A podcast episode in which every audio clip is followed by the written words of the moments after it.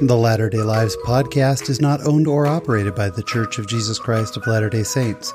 Any opinions expressed or implied in this recording are solely those of the host and guests and not of any specific organization unless otherwise stated.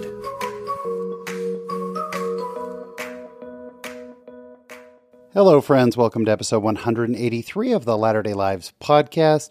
I'm your host, Sean Rapier. Thank you so much for checking in with us again this week. We really appreciate it.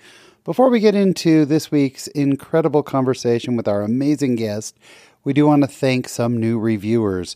We actually have quite a few this week, which is just awesome. On Apple Podcasts, we want to thank uh, usernames Our Busy Mom of Seven, and then Jill, and The Little Pony. Oh, I love all these names. Uh, each of them left a five star review with uh, just some glowing, beautiful words. Thank you so much. We appreciate all of you.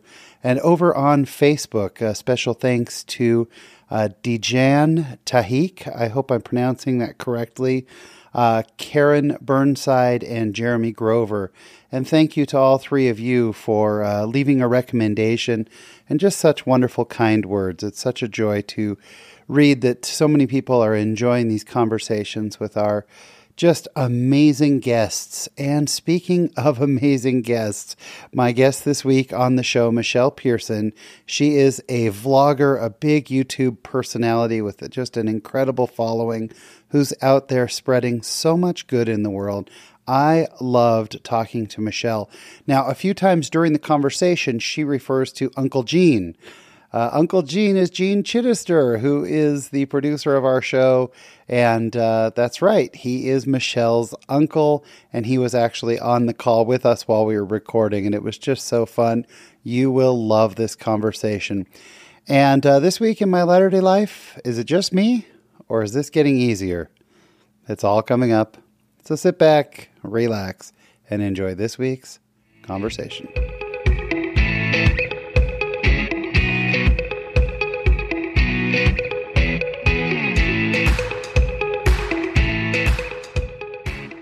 And today, here on the Latter day Lives podcast, it is my pleasure to have a very popular vlogger. And we'll get into what vlogging is in just a minute, but she is out there putting so much good in the world. Michelle Pearson, thanks so much for joining us. Thank you so much for having me. So happy to be here today. Yeah, I'm super excited to hear about your life. You've had a, a, fascinating life, I know. And like I said, you're out there doing so much good in the world. But uh, before we get to know you, tell us what a vlogger is in case anybody is unfamiliar with vlogging. Okay, so basically, I'm a video blogger. So if you don't even know what a blogger is, it's usually somebody that puts something out on a blog, on a website. And I started a YouTube channel and started just putting videos out onto YouTube about 10 years ago now. So I consider myself a vlogger. yeah, and and I think that if someone hasn't seen it before, it's sometimes informal, it's not scripted, it's you're not acting yeah. anything out. It's your life, you're sharing your life, which is just yep. awesome. So we'll get into what all that is. And by the way, I should just say we're talking tens of thousands of followers. Some of your videos have had well over a hundred thousand views. So you are a very well loved and well respected vlogger at that. So, but now let's get to know you. Tell us a little bit about where you're from, where you were born, and where you grew up. So I was born in March 1984 here in Salt Lake City, Utah. And when I was four years old, my parents uprooted our family and moved us to the Middle East, to Saudi Arabia. And we lived there until I was 11 years old. We moved back to South Jordan, Utah, and then went wow. to high school here, all of that. wow, that's a big jump. So let's unpack this a little bit because four years old, do you remember pre Saudi Arabia? Do you remember packing up and moving? I don't remember that. I had an incident when I was three where I cut open my leg by that's like the only real memory I have pre Saudi Arabia, but I very, very vividly remember the first night in Saudi Arabia. You know, they always wow. say you remember things that are pretty distinct, you know, pretty dramatic or traumatic or whatever it is. Um, I remember that first night very, very well when I was four. so, what took your family out to Saudi Arabia? My dad is a dentist, and one of his dental school buddies told him about a job opportunity in the Middle East where he could work at this royal hospital. And so my dad was doing teeth on, you know, Saudi royalty. And he just thought it was an awesome opportunity to raise his kids abroad. And it was, it was an amazing, amazing childhood for sure. That's incredible. How many siblings do you have?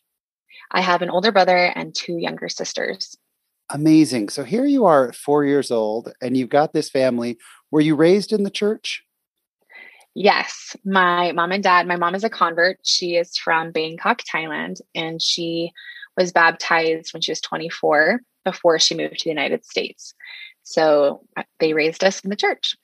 All right. So now, so many questions I want to ask. So, a few of them being first of all, talk about life. Uh, seven years uh, growing up in Saudi Arabia. It has defined so much of who I am today. And I'm to this day, I always tell my parents I get a little emotional when I think about it, how brave it was of them, especially being a parent now myself, just thinking like leaving everything you know to a foreign country and not just any foreign country, but a Middle Eastern country where there were so many rules. And especially my mom, where she couldn't work, she wasn't allowed to drive, you know, all these different things. And so as a child growing up there, I didn't know any different, right? I mean, I'd only lived in the United States for a couple of years before I'd moved there. So I didn't know any different. But one of the really, really cool things about growing up there was we went to an international school and everybody there was from a different country. And everybody there spoke a different language at home and ate different foods. And so there was no normal, like there was nobody that didn't fit in because we were all so different that uh, there was no norm in that sense. So it was really, really cool to grow up, you know, from kids from literally all over the world. Was the main teaching in English? Yes, the main teaching was in English, but they made us take French, they made us take Arabic. I mean, we were in first, second, third grade, and they were making us learn all these languages, but it was really cool. And I think it really helped me later in life. We can talk about that when I went on a mission and everything. It really helped me pick up languages faster just oh. because I was learning them from such a young age. So, oh, this is so cool. All right. So, here you are. Uh, when I was five, six, seven. I'm going to primary in California. what are you doing for primary? Talk about church in uh, the 80s in Saudi Arabia. Also, another really, really fascinating experience. So, technically, it was against the law to worship openly. So, we weren't even allowed to say that we are members of the Church of Jesus Christ of Latter day Saints. We could just say we're Christians. We weren't allowed to legally talk about our church or what we believe in or you know because it was a muslim country. And every so our weekends were on thursday and friday. So friday was when we would have church and we had to change our location every friday. So we couldn't worship in the same place and it was always at somebody's house. So i remember having primary in the bathroom. I remember having sunday school in the laundry room very vividly. You know we had a tiny little branch and we just had to be kind of secretive about it where we worshiped because we didn't want people to openly know that we were worshiping Christ and, you know, instead of following the Muslim religion and all of that. So it was very fascinating. I should add one thing that I didn't realize how cool this was, obviously, until I was older, but I was able to be baptized in the Red Sea. And you know, you're a kid and you don't know any different you're just like, oh, I got baptized in the Red Sea. And my parents are just telling me, do you realize how incredible this is? And there was this really, really steep mountain that we would have to drive down to get to the Red Sea from where we lived. We lived a couple hours away. And you could see a zigzag line on the mountain that was just like worn out. And that was from camels carrying people and goods down the mountain. And so my parents would always tell me, like, this could be where Nephi lived. Told us how cool it was to be living where so many of these incredible things happened. So it was pretty awesome. You got to just pinch yourself. Please tell me that sometimes in casual conversation you just drop that.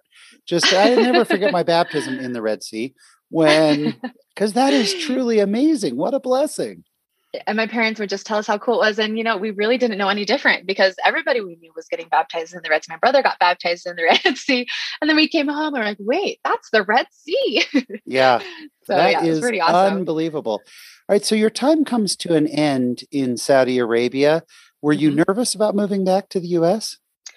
Yes, we were terrified. I wanted to. And one of the reasons why we did was I started growing up. I was 11, 12 years old, and I started to have to wear the black abaya because I was mm. like looking older, and they have religious police over there at the time that would yell at you and you could get in trouble if you weren't dressed according to how they thought you should be dressed. So my parents were like, it's time. And my brother was getting older. Right. And they're like, it's time for our kids to go back to the United States. So we were really scared. I was excited, but I also didn't really know what it was like to live in the United States. We'd come back and visit my grandparents and stuff, but it's so different than going to school here and actually living here. So we were pretty nervous. So talk about the experience yeah. of coming back into the US and, and where did you move?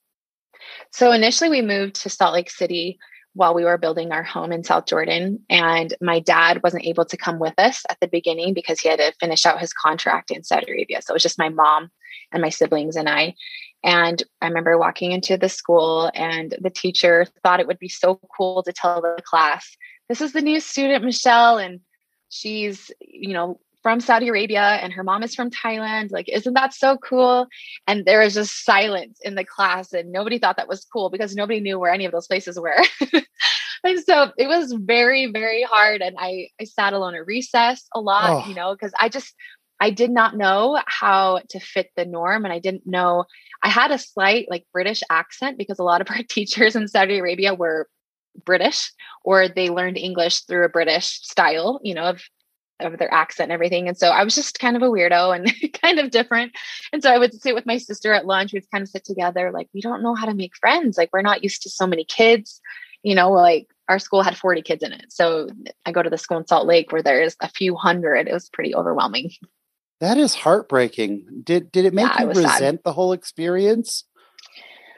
I wanted to be in the United States, but I just didn't know how to fit in, you know. Mm-hmm. And I had to this day, I actually was looking her up recently because I wanted to find her um, as an adult. But my teacher at the time, she was actually in the Tabernacle Choir, and I'll never forget her because I feel like she could sense my, you know, just how awkward I was and how out of place I was, and she really took me under her wing and i could totally like looking back as an adult now little things that she said and little things that she would do to help me fit in or help me out just uh meant so much to me. That's incredible the power of one person just amazing. Yeah. so you get into your junior high and high school years what were you into?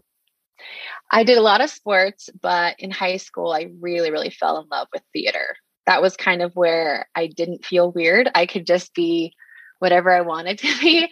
And I really took pride in myself in high school to reach out to the kids who were sitting alone at the lunch table because going back to moving here when I was in third grade, the first time, because um, we moved back to Saudi Arabia for a year and then we came back when I was 11 for the final time. Um, I never wanted anybody to feel the way I did. And so theater to me was a great outlet to just be as weird as I wanted to be. and it was it was a great time just really growing a lot in my testimony a lot also, but just being able to befriend those who didn't have friends was really important to me. That's awesome. Yeah, I'm I'm imagining uh, just the the level of empathy it showed you. Yeah. Did you I think all kids in high school struggle with uh, their identity I think that's something that all all kids struggle with. You've mm-hmm. got this. I'm I'm part Thai. Uh, I'm I'm American. I'm mm-hmm. Saudi Arabian. You know, as a part of a heart, part of my heart is there. Yeah. Was that was that a lot to unpack in your high school years? Oh, for sure. I mean, I remember my mom, she's an incredible cook. She has a restaurant. my uncle Gene knows. he regular, he's a regular there. Um, she is an incredible cook. And so she'd be so excited for friends to come over. So she'd make this food.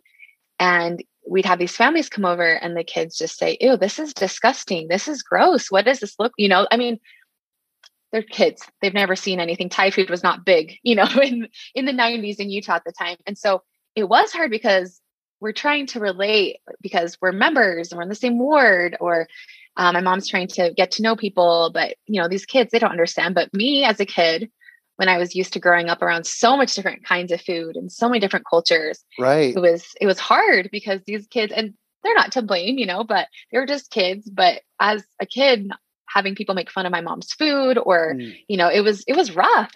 it was yeah. hard. Yeah, and then and then one day they tried mango sticky rice and said, And it "I'm over." sold. it's all over." if I, Yeah. I'll tell you that uh, if I can have drunken noodles and mango sticky rice, Ugh. my life is complete. That's as good as life gets for me. So, oh Yeah. wow, what a wild ride! So you get done with high school. What came next?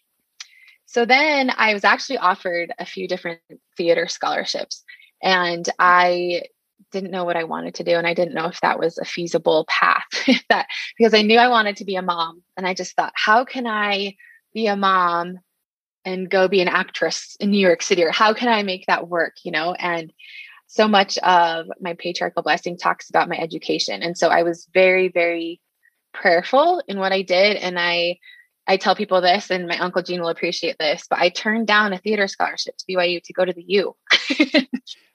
Wow. Okay. because not because I didn't like BYU, but I just didn't want to. I felt in my heart it wasn't right for me to continue with theater at that and time. Still And so- talks to you. That's amazing. That's awesome. my in-laws still talk to me too, so bless them. Wonderful.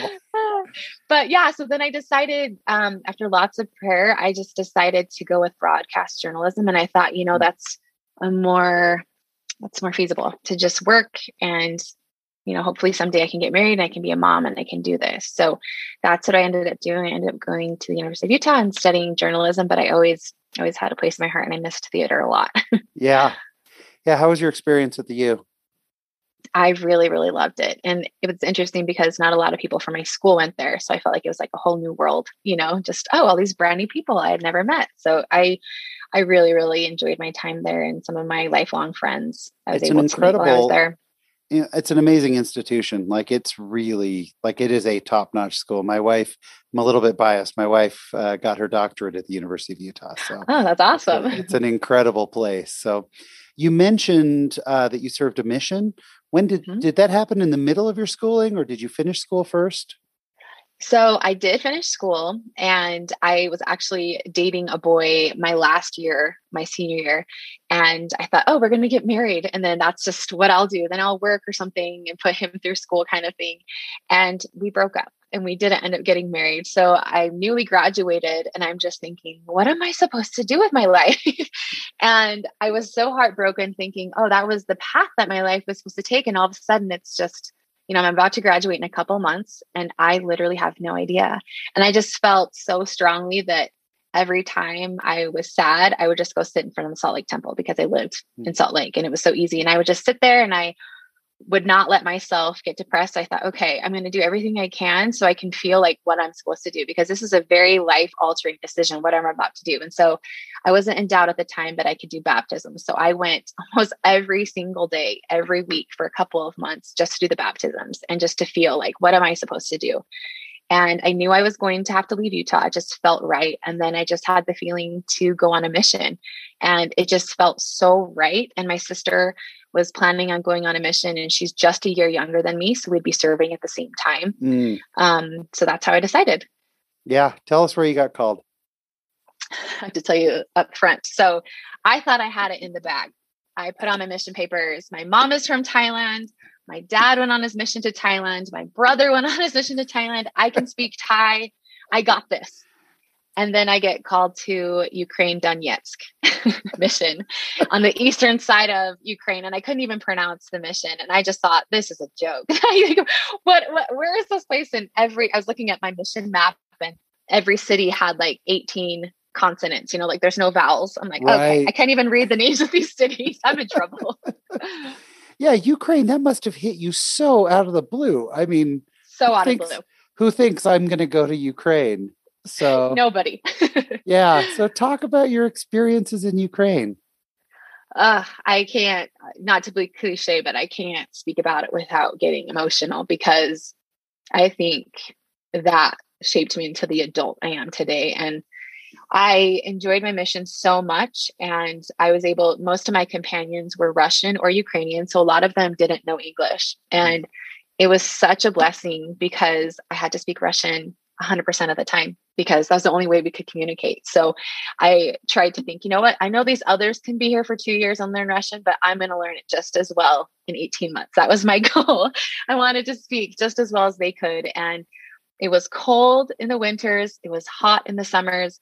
and I just fell in love with the people. And I honestly didn't realize how hard it was until I got home. And, you know, people start sharing mission stories.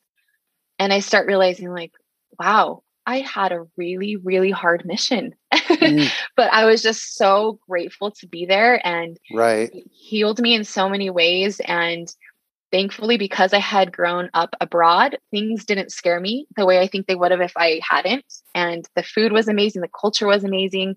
And like I said, because I had learned languages before, it was not that Russian is easy in any way, but I felt like I was able to understand it easier. And obviously, with the help of my amazing companions, it just spoke to me all day.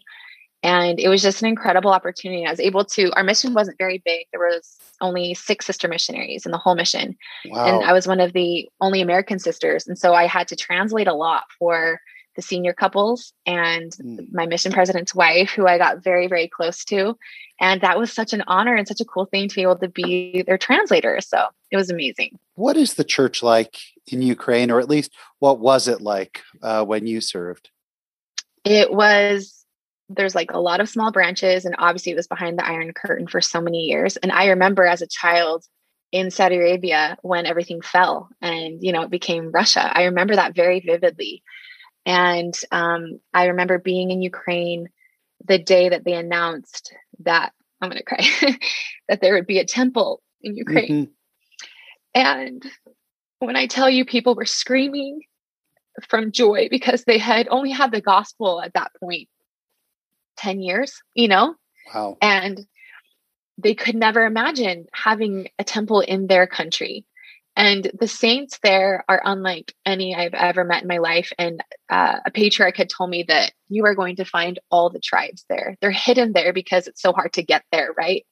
And so when you would ask members like what tribe they're from, there are tribes I had never heard of, you know, oh. because oh. I just feel like they're just hidden in this country that didn't have access to the gospel and their faith and the things that they have gone through is just unreal in comparison to what I had seen in my life, you know. And when they love the gospel, they really love the gospel. And so I was able to just teach some incredible people, you know, I'd ask them all the time. And I'm 37 right now. And so a lot of back then I was young, 22. and I would ask the kids my age, like, what was it like to grow up under communism? What was it like? And they're my age. And they're like, we would wait in line. Monday was flower day. So we'd wait in line for five, six, seven, eight hours for flour. Tuesday was, you know, egg day. So we'd wait in line. And these are kids my age. You know, this wasn't like a hundred years ago. And so yeah. they truly appreciated the gospel because it wasn't even allowed in the country just a few years before. What an incredible shaping experience. I'm really starting yeah. to get an, an under an understanding of you and all these experiences that have built you up and prepared you for the messages you share and everything it's just incredible you come home from the ukraine uh, where did you go from there because now you've got your degree is done your mission yeah. is done you got a whole world in front of you yeah so i was like looking for jobs when i got home and i thought oh i'm going to go to washington d.c because that's where my sister who was also just getting home from her mission in france um, we'd go out and live there together. Uh, but there was an elder from my mission, Elder Pearson, who I had served with in a couple of different areas that I had kept in contact with when I got home. And he was coming out to BYU and we met up and we've been together every single day since. we got married just a few months later and um, yeah, I met him on my mission. And I mean, one of the greatest blessings from my mission was finding and meeting my husband. So all right, so I just have to ask because I know you have kids. That's actually an important part of your vlogging story. I know you yeah. have kids. When you guys want to hide something from the kids, do you speak in Russian with each other? Always. Does that ever happen? Always. People always say that. Do you guys speak at home? And I was like, just when we don't want our children to understand yeah. what we're saying. Yeah, if I was one of your kids, that would drive me yeah. nuts. Stop oh, yeah. speaking like, in saying? Russian. What are you saying? That's fantastic. so you start then on this family journey right? Mm-hmm. And at some point, you decide, hey, time to start vlogging. How does that happen? And how long ago was that? So we were living in my husband's grandpa's basement, and we had just had our first. And he had my husband had just graduated from BYU, and it was when the economy had crashed, and so there were no jobs anywhere. And so my husband found a job in Salt Lake and it paid $22,000 that year. So it was not a lot of money, but thankfully his grandpa let us live there for very inexpensive. And I was in the basement all day with my newborn baby son just by myself. And I'm super lonely. I have nowhere to go. You know, none of my friends live close. None of my family lives close. My mom works a lot. My dad works a lot. And I'm thinking this, there's got to be something I can do to maybe help supplement an income or just to keep my mind, you know, like I'm kind of going crazy here in this basement. And uh, going back to my patriarchal blessing, I just felt so strongly that I should start a YouTube channel. And we didn't have money for TV, but we did have internet. And so I'd get on YouTube and I'd watch these videos, just random topics. And I just thought, how come there's nothing on here for moms specifically? You know, like I'm lonely and I would love to connect with other moms, and people are doing blogs. And I don't really know how to do a blog and do all that stuff. But I do know how to edit because I got my degree in broadcasting. So that's all I did was talk to the camera and edit, right? In my degree. And so I remember filming my very first video. It was like five must have products for young moms or something. It is so bad. It's really painful to watch. Um, but I, then I put it out into the universe, and that was exactly 10 years ago. And I just feel like the spirit spoke so strongly to me then because it changed our lives. And I was able to be a mom and have a supplemental income to help support our family without having to leave every day. And I could post whatever I wanted. And then sponsored you know, sponsors would come and offer me money to post about products if I liked them. And then I was able to connect with moms from literally all over the world. And I've just had so many incredible experiences. I've had people message me and say they got baptized, you know, because they were so impressed with how we lived our lives as a family. And um, one of the very big things that I share on my channel is just my mental health struggles after having my babies and dealing with postpartum depression. And I also realized back then that nobody was really talking about it. And I just thought I have this platform and all you see online most of the time is just perfection. And I don't want to be that. I want people to feel like they can connect and find someone. And I just always think of myself as that young, new, lonely mom in the basement, you know, and what would she want to see? What would she want to hear? And I always just try to go back to that and think I want to give them um, videos that can uplift them, make their day, make them take their mind off of the stress of the day or whatever they're going through, and just to help them realize that they're not alone. Oh, what a beautiful message. When you first went to your husband and said, Hey, good news, I'm starting a YouTube channel, how was that conversation? You know, my husband, I always joke with everyone, he is my number one fan. He mm. is, he always supports me in any crazy endeavor. I ask, you know, I, I have an idea for this. I want to do this. And he's like, okay, let me know. What can I do? Can I watch the kids? What do you need? You know, so he was very excited about it actually. So I'm grateful for that. That is just awesome. And it's important because I got to sub, uh, submerse myself a little bit in watching uh, a whole bunch of your videos, which is so fun. And you have this great energy about it, but it's also very real. And it's it should be made clear to our listeners it's not a Latter day Saint vlog. However, yeah. you don't shy away from, hey, we're members of this this faith, and it definitely shows that side of it. Was it was that a conscious decision, uh, or did it sort of just happen? I think a little bit of both. I never wanted to shy away from who I was. And obviously, one of the questions people would always ask is, How did you meet your husband? You know and so that's just a very simple well i was on a mission for my church. Oh what church is that? So it's just very natural to share and i never wanted to you know be in your face just kind of how i was as a missionary. I wanted it to be very natural and i wanted it to be very organic and if people were interested um, which some people have been. You know, um, if they want to ask more about the church, sometimes they come to me and sometimes they, you know, go to the missionaries. But I just wanted it to feel very natural and I just wanted to live my life the way I normally did, but I wanted to show my real, normal, everyday life so people could see that, you know, people who are members of the Church of Jesus Christ of Latter day Saints are normal people too. So that's so fantastic. How long was it? Like, how many videos did you post before you started to think, okay, this is really something? And and you what know, was that number? Um, I feel like it took a couple of years to really understand. I remember this one company; they're very, very expensive, like skincare line, sent me over a thousand dollars worth of free product And I remember thinking, like, what do I do with this? Do I return it? Are they going to charge me? You know, like, what do I do with this? I mean, this was so new back then. Like, it was not normal for somebody to make money off of YouTube. It wasn't mm. normal. Um, it was mostly all on the blogs. And so I was very confused.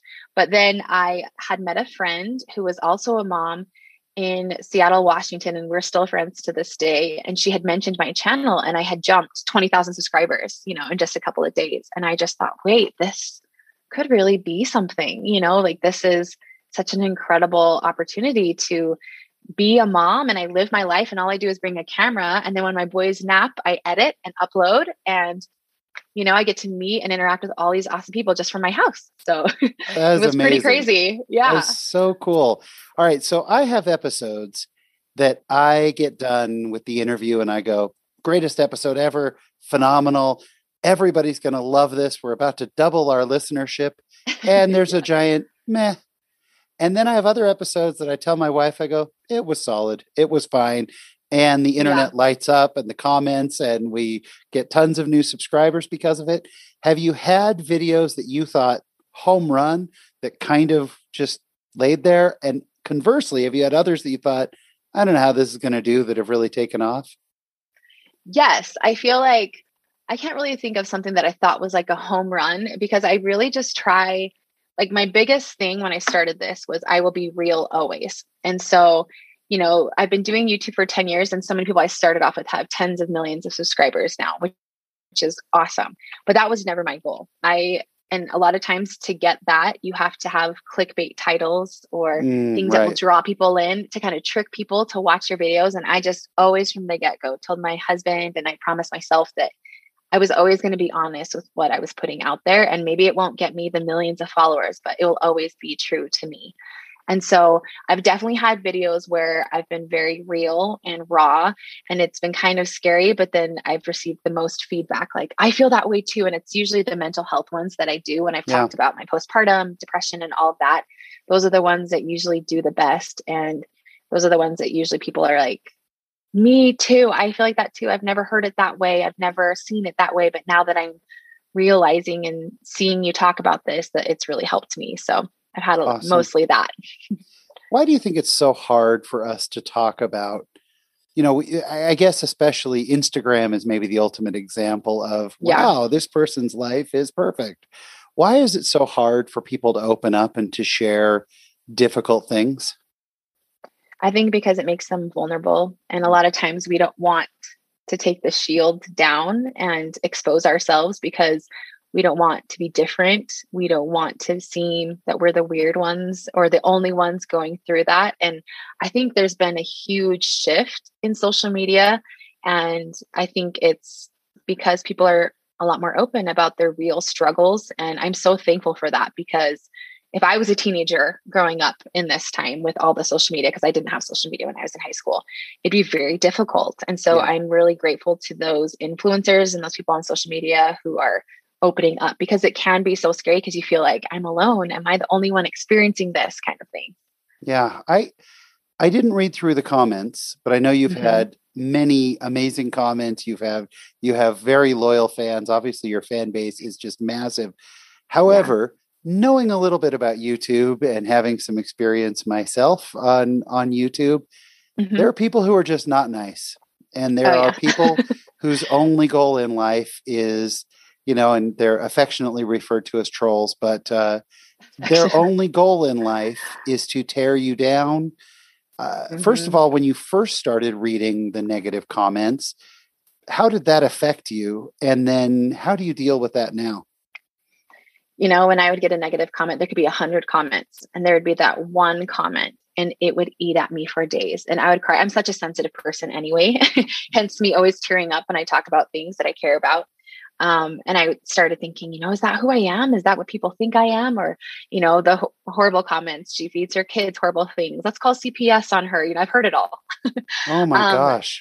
But as I started you know, and I remember other people on social media like, oh, you'll get thick skin, you'll get used to it. And I just thought, I don't know if I ever can. Um, but as I struggled with my own mental health and as I had been through therapy, you know, over the years, I started realizing that, you know, what people think about me or what people say about me isn't the truth. That's just their opinion. And most of the time, hurt people hurt people. So these people mm. probably aren't happy themselves. And once I started looking at it like that and not giving it the attention, maybe it's just because I'm not looking as much, but I don't really, I'm not really fazed by those comments, you know. And I think it comes with the territory of if you're going to put yourself out there, there's no way that 100% of people are going to like you 100% of the time.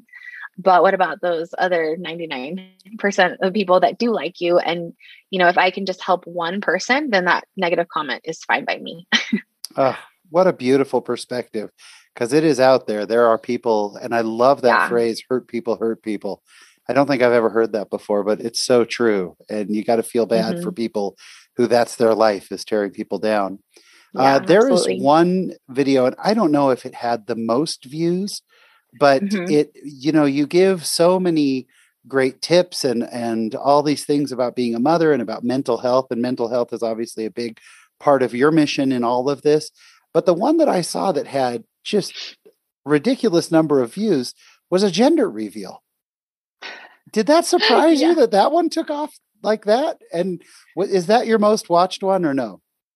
Um, it's one of my most watched ones. I think the most watched one is when I announced that I'm having twins. I think that might be up there too. But yeah. it's been uh, pretty fun because when I sorry when I started my YouTube channel, I had one child and he was six months old at the time. And so I have vlogged, you know, then I got pregnant with my second and I vlogged all the time when I was pregnant with my second. And then I got pregnant with my third. And then I got pregnant with what I thought was my fourth. And so I had like grown up as a mom with a lot of these viewers. And so it was so fun to share, you know, these exciting things with my viewers who I feel like a lot of them have become my friends and they've followed my journey from just being a mom of one to now a mom of five, you know. So I think they're pretty excited to see what my twins were going to be because they were so invested over the 10 year period, you know. So yeah. How big was that adjustment bringing in twins? it was one of, if not the hardest thing I think I've ever done in my life. For it sure, was, right?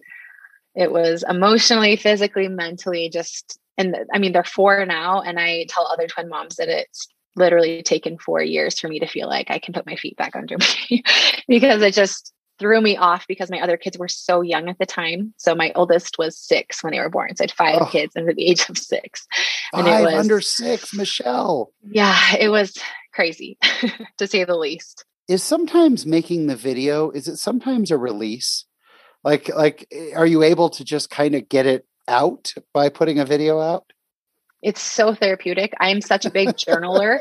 Like I have here in my basement, I have I started my journal in 1993, so I was 9 years old, and I've kept a journal every single year of my life since. And so the video vlogs um, are basically just something I think will be fun for my kids to look back on and be like, oh, this is what my mom felt in that time of life. Or, you know, it's been so therapeutic because I just open up and share what I'm really going through.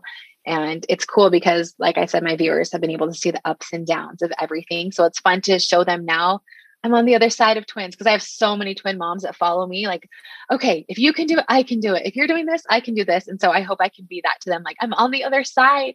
I feel great. Awesome. It took four years, but I'm here. so a couple of weeks ago, my wife and I were at Costco, and a woman ran up to me and said, I know you. I know you you are the Latter day Saint comedian guy. I know I've watched your videos. I know you. When that happens to me, I never know what to say. And I feel yeah. like I get super uncomfortable. Like there's sort of a safety shield with the podcast. I've, I've had people come up and say, Hey, you don't know me, but I, you know, I listen to your podcast. When yeah. you meet people who are fans of yours, are you comfortable? Do you know what to say? Are you naturally comfortable? And maybe you have tips for me because I always, I just don't know what to say to people. I feel like at first it was so weird, you know, like, wait, this is so crazy. Like, I'm just in my basement, you know, and people know me or whatever. Um, but I feel like it's just really fun. And I feel like it's such a, it's very flattering. And it's like my favorite is when I've had like teenage girls follow me from the time they're 12 and now they're 22 and they have their own kid. You know, I've had a few people been like, I watched you growing up and now I'm a mom myself. Oh, that's so, so, neat. That's been really cool. So I it's actually really cool to meet them in person and be like, oh, I'm actually talking to people. Like people are actually watching this and they're real people. So it's the same for you. It's like there's actual ears listening. Did they ever ask your husband to take photos with you? Like for him to take the photo? Because that is oh, my wife. Time. My wife doesn't mind when I have fans, but yeah. when she has to take the photos, that's where she's like, oh, okay, let me move along. he's always the best. He'll get like he'll get his own phone out and get the flash on, so there's like good lighting. and I just always think he is such. He's just my biggest fan. Like I said, he's just the best. When's he launching his YouTube channel? I know he, he's like I'm not for the camera. He just likes to be behind the scenes. So that is awesome. So ten years of vlogging.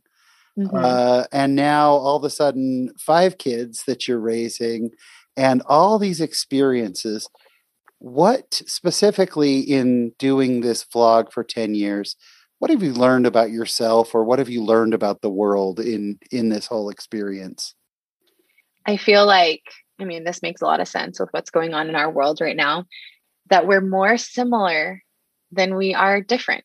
And you know talking to moms from literally all over the world and them telling me their problems they're the exact same as mine. You know they're a different religion. They live in a different country. They speak a different language. But we have so much more in common than we realize. And we all struggle. We all want what's best for our kids. We all want to be the best mom that we can be.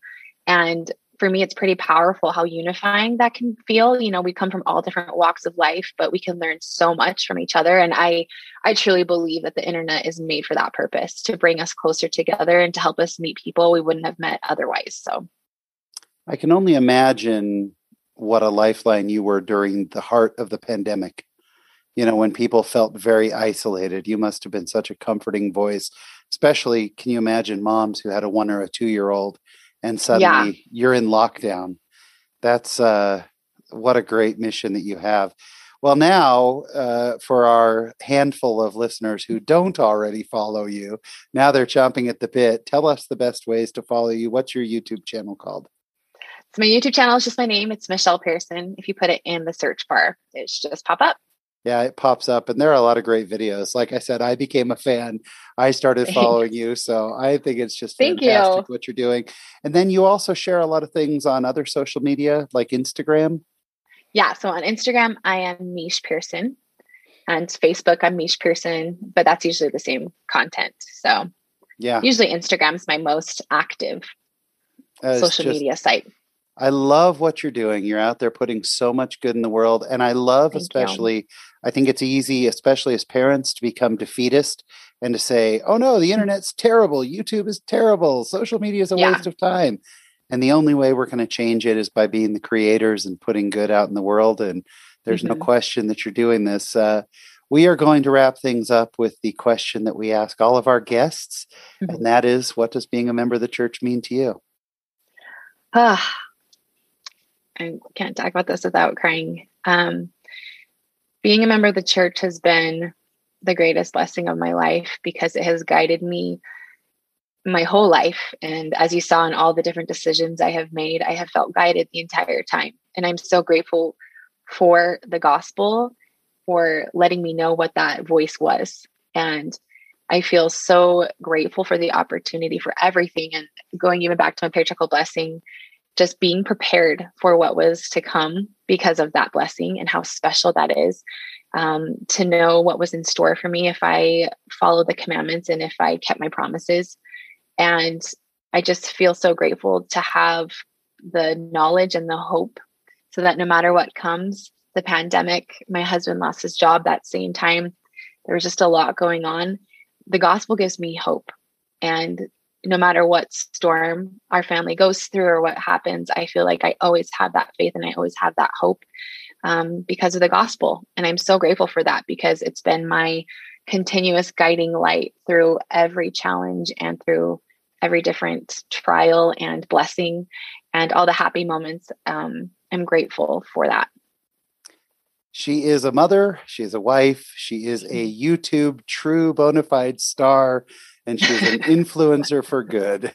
Michelle Pearson, thank you so much for sharing your latter day life with us. We appreciate it. Thank you so, so much for having me.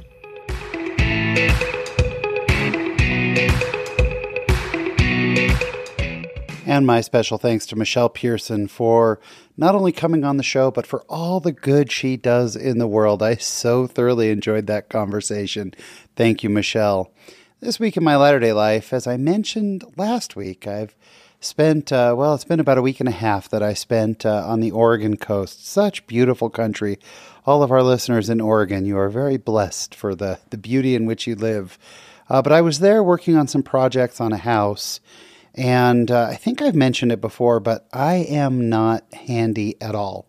I am the opposite of a handyman. And not only am I not good at it, I don't enjoy it. I have friends who will say, Oh, I spent this whole weekend painting a room or putting together furniture or whatever, and they love it. I don't get that at all. I hate it. my mind does not work that way. Like assembling things is just not my strong suit or or doing construction type remodeling whatever but i had some projects that i had to do and i learned some interesting lessons uh, one of the first ones i had to do was i had to assemble four adirondack chairs and and I don't mean I had to build them. Like I didn't have to cut out the wood and design it or anything. No, they're ones I ordered from Amazon and they came with even the tools that you needed for it. And it said that it was going to take about 20 minutes to build the chair. And I had ordered 4 of them. Well, I started one night on the first chair and couldn't figure out the instructions and then put it together incorrectly and had to take it apart again and was super frustrated and so tired of it and I just hated it. But I was the only one there. I had to do it. And it took me about an hour and a half. and I was so miserable. And it ended up looking really nice by the time it was done. But an hour and a half for a 20 minute chair, oh, I hated it. And so I went to bed that night, and then uh, the next evening, I started working on the second chair. And I remembered some things from the first chair, and it was a little bit easier. And I actually got it done in a little over 45 minutes, almost half the time that it had taken me before. And I was pretty pumped on that, that, hey, 45 minutes. So happy. I was watching sports and putting together a chair. Even though I still didn't enjoy it, 45 minutes was so much better that I started working on the third chair. And the third chair took me about a half an hour to do. And then on to the fourth chair. And the fourth chair took me about 25 minutes. I never got down to 20 minutes. But on the fourth chair, I didn't even have to look at the instructions. I just kind of knew what to do and things came together pretty well for me. Well, then I had to hang some lights outside, three lights out on an outside wall, and I am not an electrician and don't know what I'm doing there. And the first one, I got it all done and hung up there after a lot of just sweat and near tears, and it wouldn't turn on. And oh, for Pete's sake, I hate this. So I had to redo it and redo it. And the whole thing was just such a drag, and I didn't like it. But I finally got that first one up. And you know, the second one was a lot easier, and it went up. And even though I had a few challenges, it was fine. The third one felt like nothing at all. It was so easy to do that it just felt fantastic. I mean, everything I did, there were a lot of tasks I had to do over the last week and a half that were repetitive tasks. And the first time, it just felt like it was so much to do. But over time, you know, I kind of got better at it. And it's not that the nature of the task had changed. The fourth chair and the third light weren't any easier specifically to do. It's that my ability to do it had changed. And that means that I had grown and I had learned. And I was grateful for those challenges. I feel more confident in myself. And isn't this always the way? I think sometimes in our spiritual life, uh, you know, we can we can get stressed out by a new calling or a new ministering assignment or something that we need to take on. Or we might look at someone in our ward and go, I could never do the calling they do, or I could never raise the type of family they raised. Well, A, it's not your job to do that, but B, they probably thought that too before they got started. I always joke that uh, a lot of kids is one more than you already have. That's the definition of a lot of kids. And the more that we take these things on, we start to learn, wow, I can do this. And it almost just becomes natural as we take on callings, as we take on responsibilities. But the key is to actually take them on.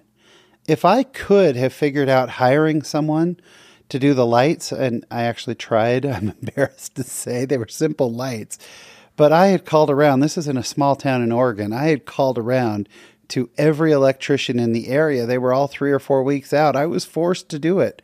And I'm glad I did. There's a lot of satisfaction in it. I don't want to put up any more. I am not good at this kind of stuff, but I sure did learn.